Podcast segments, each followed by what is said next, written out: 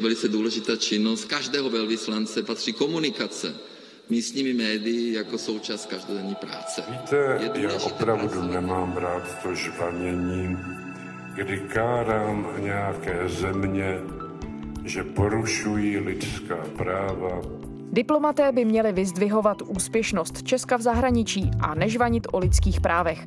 Taková doporučení dali českým velvyslancům během výroční porady v Praze premiér Andrej Babiš z Hnutí Ano a prezident Miloš Zeman. Jaká by měla být role diplomatů? Mají se chovat jako nadstraničtí vyslanci své vlasti nebo slepí podřízení vlády, která je do zahraničí poslala? A jak náročné je reprezentovat české zájmy, když je prezident a vláda vidí zásadně odlišně? Je pátek 30. srpna, tady Lenka Kabrhelová a Vinohradská 12, spravodajský podcast Českého rozhlasu. Já jako, když jsem si dneska eh, otevřel nějaký denní, kde někdo vykládá, česká parlamentní demokracie skončila. A kde, prosím vás? Je důležité pracovat na pozitivním vnímání České republiky. Vy musíte o tom mluvit na recepcích a všude, kde nás reprezentujete. A Vinohradská 12 je dnes na Václavském náměstí u Petra Koláře, bývalého diplomata, velvyslance v Irsku, Švédsku, Spojených státech a Rusku. Dobrý den. Dobrý den. Tak eh, Petře, můžeme vycházet od toho, co zaznělo při tom setkání diplomatů. Je tohle role velvyslanců? Měli by šířit pouze výborné pozitivní jméno České republiky? Ale pouze jistě ne, nicméně určitě by měli vystupovat proti nepravdám, proti pomluvám a podpásovým útokům, které se občas mohou objevit.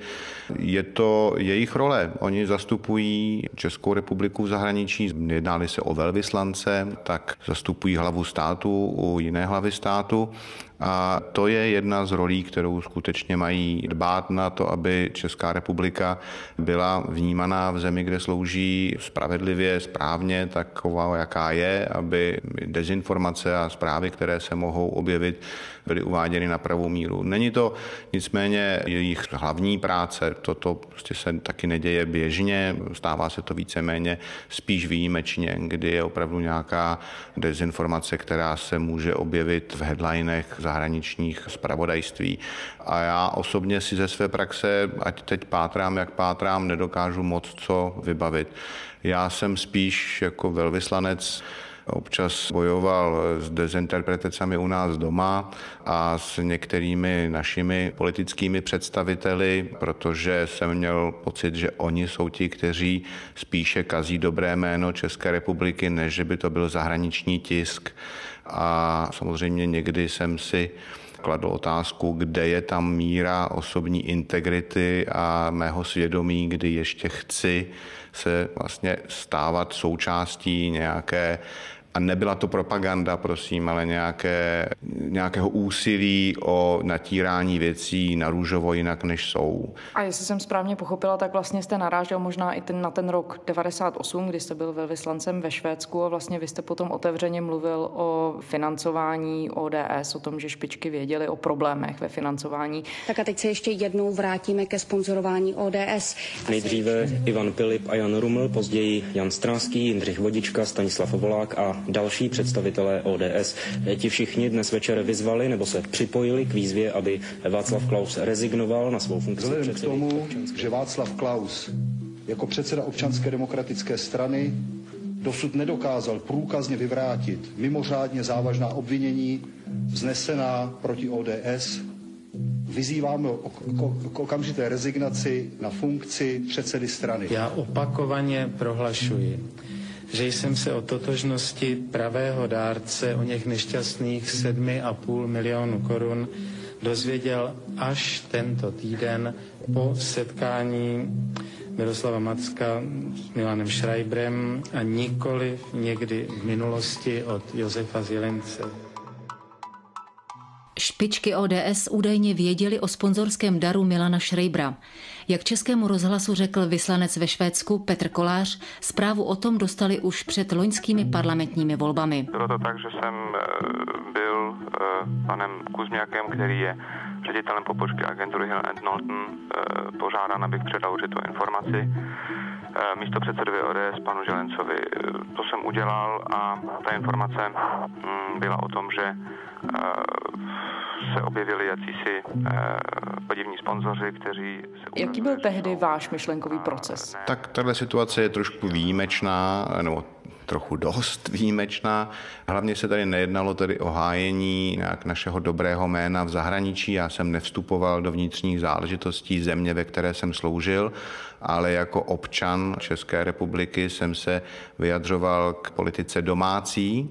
A to proto, že jsem byl přesvědčen, možná naivně a idealisticky, ale byl jsem skutečně a jsem dodnes přesvědčen, že chceme-li patřit do nějaké rodiny civilizovaných států, tak musíme se také civilizovaně chovat a jistá pravidla ctít. A tady jsem měl intenzivní pocit, že nemůžeme budovat demokratický stát, na prohnilých základech, které se opírají o korupční politiky a proto jsem vystoupil tak, jak jsem vystoupil, protože jsem měl obavu, že nás to opravdu bude tlačit někam jinam. V té době jsme se ucházeli o členství v NATO, v Evropské unii a já jsem byl přesvědčen, že nemůžeme mít politiku postavenou na korupci a proto jsem vystoupil tak, jak jsem vystoupil. Ale to bylo skutečně namířeno spíše domů.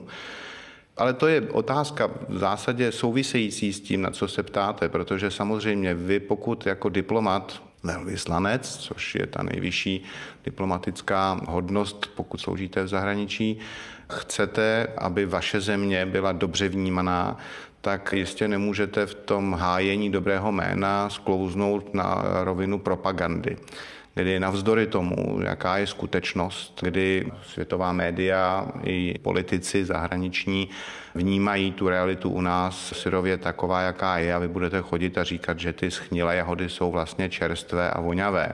To vám nikdo neuvěří. Samozřejmě musíte volit cestu, která, pokud se ještě rozhodnete vůbec pro ten stát pracovat, což je vaše svědomí, nikdo vás nenutí. Je to vaše svobodné rozhodnutí. Nejsem jako diplomat voják, to není dezerce. Když řeknu, že už nemohu a že se s tím neidentifikuji, mám vždy možnost volby skončit, rezignovat, odejít. Já jsem to udělal potom ve Švédsku, že jsem požádal prezidenta republiky, aby mě odvolal protože vláda mě odvolat schopná nebyla, tak jsem rezignoval sám a pan prezident s tím tehdy taky moc nesouhlasil, ale nakonec mi vyhověl. Já jsem už nechtěl za dané situace být v té pozici, kde jsem byl.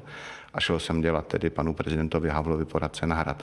Ale jistě to je prostě téma, které se prolíná s tím, jak zastupujete republiku v zahraničí, jak reagujete na to, co se o nás píše a říká venku, s tím, jak se s tím vyrovnáváte doma. Ta míra lojality může být různá. Vezmeme si třeba ministra zahraničí Jana Masaryka, který i poté, kdy došlo k puči, prostě se snažil dodržet slib, který dal svému otci, že neopustí prezidenta Beneše. Víme, jak to dopadlo. Tedy vlastně nevíme. Někdo tvrdí, že to byla sebevražda, jiný, že to byla vražda, asi se už nikdy nedovíme pravdu. Ale tam ten pokus o tu lojalitu šel nad rámec už toho, co svět věděl a vnímal. A tam třeba zase lojalita diplomata Jana Papánka, který nás v té době zastupoval v OSN, byla limitovaná tou vraždou nebo sebevraždou Jana Masaryka, kdy už ten puč v roce 48 samozřejmě byl pro řadu diplomatů těžko stravitelný. A Jan Papánek to vyřešil tím, že tedy spronevěřil pokladnu té naší stálé mise a odmítl ji vydat komunistické diplomacii, komunistické vládě a založil s těmito penězi fond, který se jmenoval Americký fond pro československé uprchlíky, díky kterému a dalším penězům ze soukromého sektoru i od jeho ženy Betty pomáhali potom uprchlíkům z Československa dostat se přes Rakousko a Německo do Spojených států a tak dále. Ale to jsou vyhrocené momenty. To jsou ty složité situace, jako je rok 38, 48, 68, kdy se musíte jako diplomat rozhodnout, jestli ještě dál chcete vůbec v té své roli toho obhájce Eh, zájmů země eh, pokračovat. My nic takového dnes neprožíváme, takže já v zásadě panu premiérovi nevyčítám, že žádá po našich velvyslancích, aby hájili dobré jméno republiky. To je jejich normální práce. My jsme tady teď neměli ani žádnou invazi, ani žádnou okupaci ani tady nebyl puč, máme tady politiky zvolené v demokratických volbách a ať se nám to líbí nebo nelíbí, ať s nimi souhlasíme nebo nesouhlasíme, je to skutečnost, je to fakt. Ty volby byly svobodné, naše reprezentace politická, reprezentace tohoto státu vzešla ze svobodných a demokratických voleb. Proto je přirozené, že velvyslanci, diplomaté musí jako státní zaměstnanci, oni nejsou voleni, oni jsou jmenováni, musí brát v úvahu, že toto prostě je demokratický proces, který tady proběhl a tím pádem vláda má nějaké priority, nějak si je postaví a ten vyslanec, ten diplomat je má hájit. Prezident Miloš Zeman před parlamentním schromážděním Rady Evropy ve Štrasburku kritizoval účinnost sankcí vůči Rusku. Evropská unie je zavedla po anexi Krymu. Zabrání ukrajinského území Ruskem označil prezident Zeman za hotovou záležitost. A Co je zajímavé dilema, to je ve chvíli, kdy vám jinak interpretuje zahraniční politiku prezident republiky a jinak vláda. There would be possible some compensation for Crimea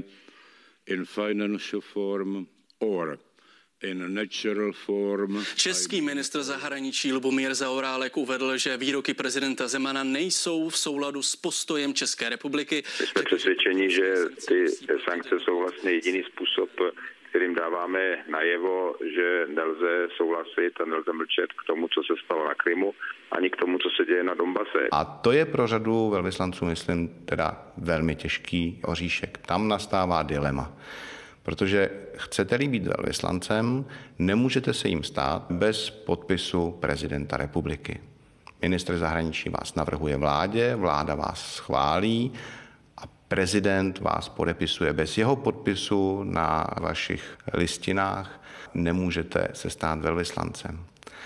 A tady jistě pro řadu našich titulářů nastává tedy vážný problém. Jak hájit politiku vlády, která z mého pohledu, drželi bychom se koncepce české zahraniční politiky, je vlastně v pořádku, má tam, když se podíváte na koncepci české zahraniční politiky, kterou vypracovalo ministerstvo zahraničí a schválili parlament a vláda ji vlastně drží, Konec konců ani premiér této země nepoklonkuje před prezidentem Ruské federace a nejezdí do Číny se klanět a ustupovat jejich požadavkům.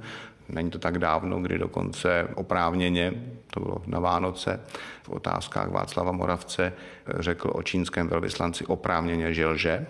Takže máme-li prostě politiku vlády, koncepci a dokonce i politiky, kteří realizují a drží ten západní směr, tak není těžké pro diplomata mého ražení nebo kolegy, kteří tam na tom ministerstvu zahraničí ještě jsou, se s tím identifikovat a stotožnit. Pak ale najednou tady máte politiku, kterou reprezentuje hlava státu, která ignoruje to, že tedy ten náš pořádek ústavní činí odpovědné ty politiky vládní a parlament. No a co s tím ten diplomat má pak dělat? To jsou chvíle, kdy opravdu je to hodně o vaší osobní odvaze a integritě a o tom, jak to dilema vyřešíte. Je řada příkladů, kdy na to, že dotyčný titulář prostě se řekněme, nezachoval tak, jak si pan prezident představoval, následně doplatil. Velvyslanec Pekingu Bedřich Kopecký podle informace České televize podepsal dopis diplomatů z několika západních zemí, 11 zemí, kteří Peking vyzvali k dodržování lidských práv. Prezident o tom údajně nevěděl. Prezident republiky nebyl informován o tom, že bude takový dopis podepsán českým velvyslancem a za další je mimořádně nediplomatické takový dopis podepisovat v době, kdy se blíží návštěva prezidenta republiky. Ten dopis byl zcela zbytečný. Eh, byl zcela zbytečný a mohl zkomplikovat eh, zbytečně česko-čínské vztahy. To pouhé prázdné gesto, které nic neznamená, ale mohlo... Ohrozit... Český velvyslanec v Číně Bedřich Kopecký se v červenci přesune do Arménie. Informovali o tom lidové noviny. Mandát mu měl přitom původně skončit až příští rok v únoru. Podle deníku si velvyslanec Kopecký vysloužil kritiku prezidenta Zemana poté, co... Když se třeba náš bývalý velvyslanec v Číně připojil k nějaké společné demarši Evropské unie, no tak za to byl vyplísněn prezidentem republiky, co se to dovoluje Číňany nějak školit o lidských právech, i když on byl pouze jedním, co se spolu podepsali. A takových příkladů je víc. Prostě tady už to není o tom, že máte být loajální vůči státu a zájmům této země, ale z pohledu současného hradu je to tak, máte být loajální vůči mně vůči prezidentu Zemanovi. Nejste-li, nesouhlasíte-li, tak budete mít problém. Když se podíváte na české politiky, vlastně na tuto perspektivu tedy české, dejme tomu, exekutivy, tak jak oni vnímají diplomaty? Neukazuje se právě na tomhle, že i hrad, i dejme tomu premiér Babiš je vnímají jako de facto své vlastní podřízené.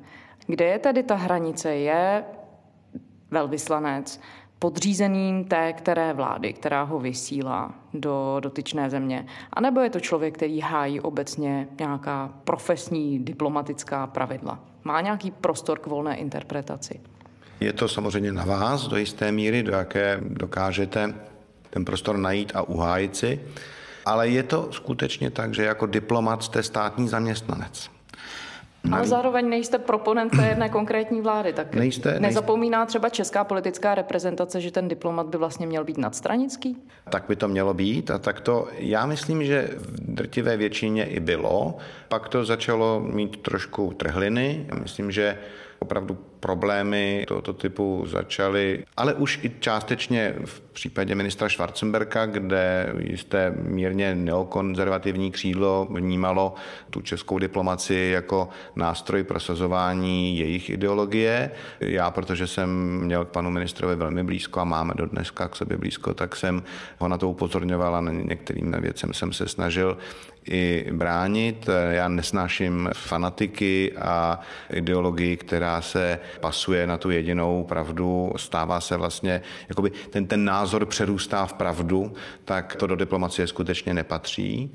A pak to tedy pokračovalo za ministra Zaorálka, kdy opravdu řada těch nových diplomatických kádrů, které se díky zákonu o státní službě najednou téměř přes noc staly tedy kariérními diplomaty, jakkoliv tam přišli krátce předtím od někud zvenku. A myslím, že hlavní a důležitá kvalifikace byla ta, že byli blízko jistému křídlu sociální demokracie.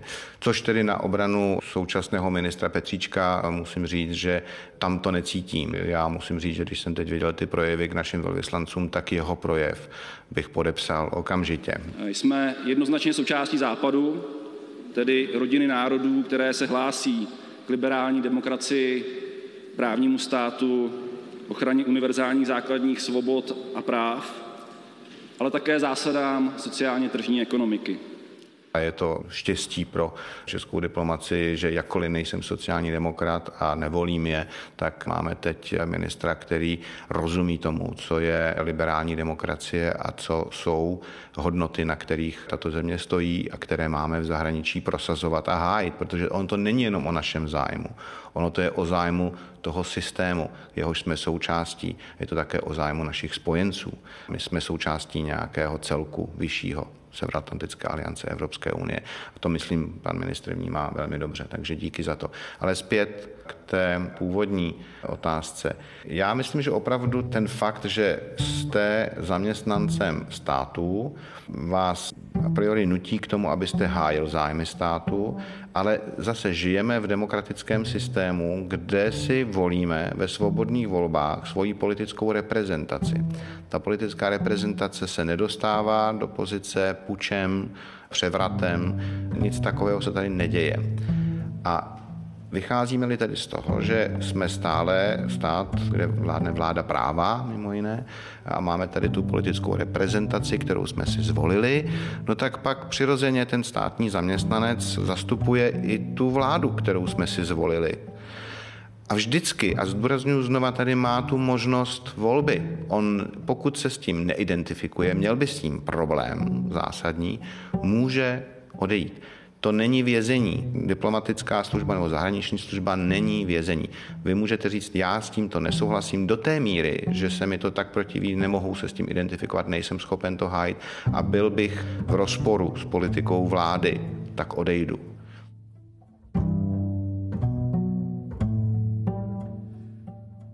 Mého pohledu bude důležité, jak se třeba tato země bude stavět k budoucnosti jaderné energetiky. Jsou tady prostě jisté otázky strategicko-bezpečnostního významu, které pokud budeme držet zatím tak, jak jsme, no tak ať máme politickou reprezentaci, jakou jsme si zvolili a jakou si zasloužíme. Ale pokud dojde ke znásilňování toho demokratického procesu, třeba prezidentem republiky, a bude navzdory doporučení mezirezortní komise, které bylo vydáno 8. července a vláda je vzala na vědomí, umožněno Rosatomu, aby se podílel na dostavbě jaderných bloků, tak to je jeden ze zásadních momentů, kde si myslím, že už je to opravdu ohrožení bezpečnosti státu. Nebo 5G. Připustíme-li Huawei navzdory a oproti tomu, jaká jsou doporučení našich odborníků do budování této sítě, tak opět ohrožujeme bezpečnost státu. To je jako kdybychom prodali letiště Václava Havla Číňanům třeba. Prostě to jsou věci, které mají strategický význam a pokud tady nedochází k jejich manipulaci a znásilňování, vláda zatím drží nějakou linii, no tak jako můžeme brblat, protestovat, může se nám něco nelíbit, ale žijeme naštěstí v pluralitním demokratickém systému a máme možnost se vyjádřit. Ono taky je jednodušší být bývalý diplomát a vyjadřovat se k tomu a dávat ty hraběcí rady tady z tepla své kanceláře na Václavském náměstí, než být součástí zahraniční služby a vědět tedy, že jsem závislý na nějakých podpisech některých politiků. Já se ještě vrátím k té schizofrenii české zahraniční politiky. Vy jste zmiňoval vlastně ten konflikt. Prezident na jedné straně, který tvrdí, že a teď cituji, žvanění o lidských právech žádný efekt stejně nepřináší. Na druhé straně tu minister Petříček, který víc hájí tu, jak se ten přístup hájení lidských práv a poukazování na problémy v téhle oblasti. A teď to asi nejvíc směřuje k Rusku a k Číně. Vy máte hrozně unikátní pozici v tom, že jste vlastně stál de facto na obou stranách, jak velkého biznesu, tak diplomacie, ve které jste velmi aktivně hájil lidská práva. Z vaší praxe a z vašeho poznání je vůbec možné tyhle dvě oblasti dát dohromady tak, aby nebyly v konstantním a neustálém střetu, tak jak se to zdá se děje v české politice zahraniční? Já jsem přesvědčen, že to možné je, ale vyžaduje to trpělivost a tvrdohlavost. A také musíte být skutečně přesvědčena o tom, že to má smysl a že to má smysl především dlouhodobě. Teď je prostě situace taková, že pan prezident nám tvrdí, že bez Číny bychom skoro ekonomicky nemohli existovat. Pravda si myslím je někde jinde. Já tvrdím, že je dobře dělat s Čínou biznis, ale neznamená to, že ho máme dělat za cenu ztráty své osobní důstojnosti a opět své integrity a toho, kam patříme. Pan prezident si myslí, že o lidských právech se nemá žvanit, to já si myslím taky. To s ním naprosto souhlasím. To je mimochodem asi třetí bod, ve kterém mohu s prezidentem souhlasit. O tom se nemá žvanit. Tady na tom se má skutečně pracovat. To je těžká práce, které se někdy říká vrtání tvrdých desek pokud jste se s tímto termínem už někdy setkali. Ta deska se prostě nerozlomí na první pokus a, jak říkal Masaryk, je to černá, drobná, trpělivá práce. A tak jako on mluví o těch tvrdých deskách, že to je černá každodenní práce, nevděčná, ano, je to tak. Jenom vidím zásadně jinak ten přístup, to, jak se to dělat má. Já jsem člověk, který vidí profit jako něco, co není zprosté slovo. Rozhodně ne. Nicméně já zároveň vnímám profit jako něco, co má být výsledkem dlouhodobé aktivity, dlouhodobého snažení. Ne takový ten klondajkovský přístup, zaběhnu na Aljašku, najdu valón zlata a zmizím. Chceme-li prostě někam patřit, musíme dlouhodobě na tom pracovat, musíme prokazovat každodenně, že si z úctu našich spojenců zasloužíme, že to bereme vážně, to, o čem mluvíme o svobodě, demokracii a že když to hájíme ve světě, hájíme lidská práva, tak to není žvanění, je to něco, s čím jsme identifikováni bytostně a proto to hájíme autenticky a ne žvaněním. Takže tady s panem prezidentem souhlasím rozhodně nežvanit, ale autenticky hájit lidská práva, pracovat pro ně každodenně a neustupovat. Neustupovat účelově jenom proto, že mám pocit, že teď bezprostředně rychle z toho můžu ekonomicky nějak profitovat. Petr Kolář, bývalý diplomat, děkujeme. Také děkuji. Zpáteční Vinohradské 12 je to vše. Pište nám na adresu vinohradská12 zavináč rozhlas.cz. Rádi uslyšíme, co si myslíte. Najdete nás kdykoliv také na iRozhlas.cz a ve všech podcastových aplikacích. Těšíme se v pondělí.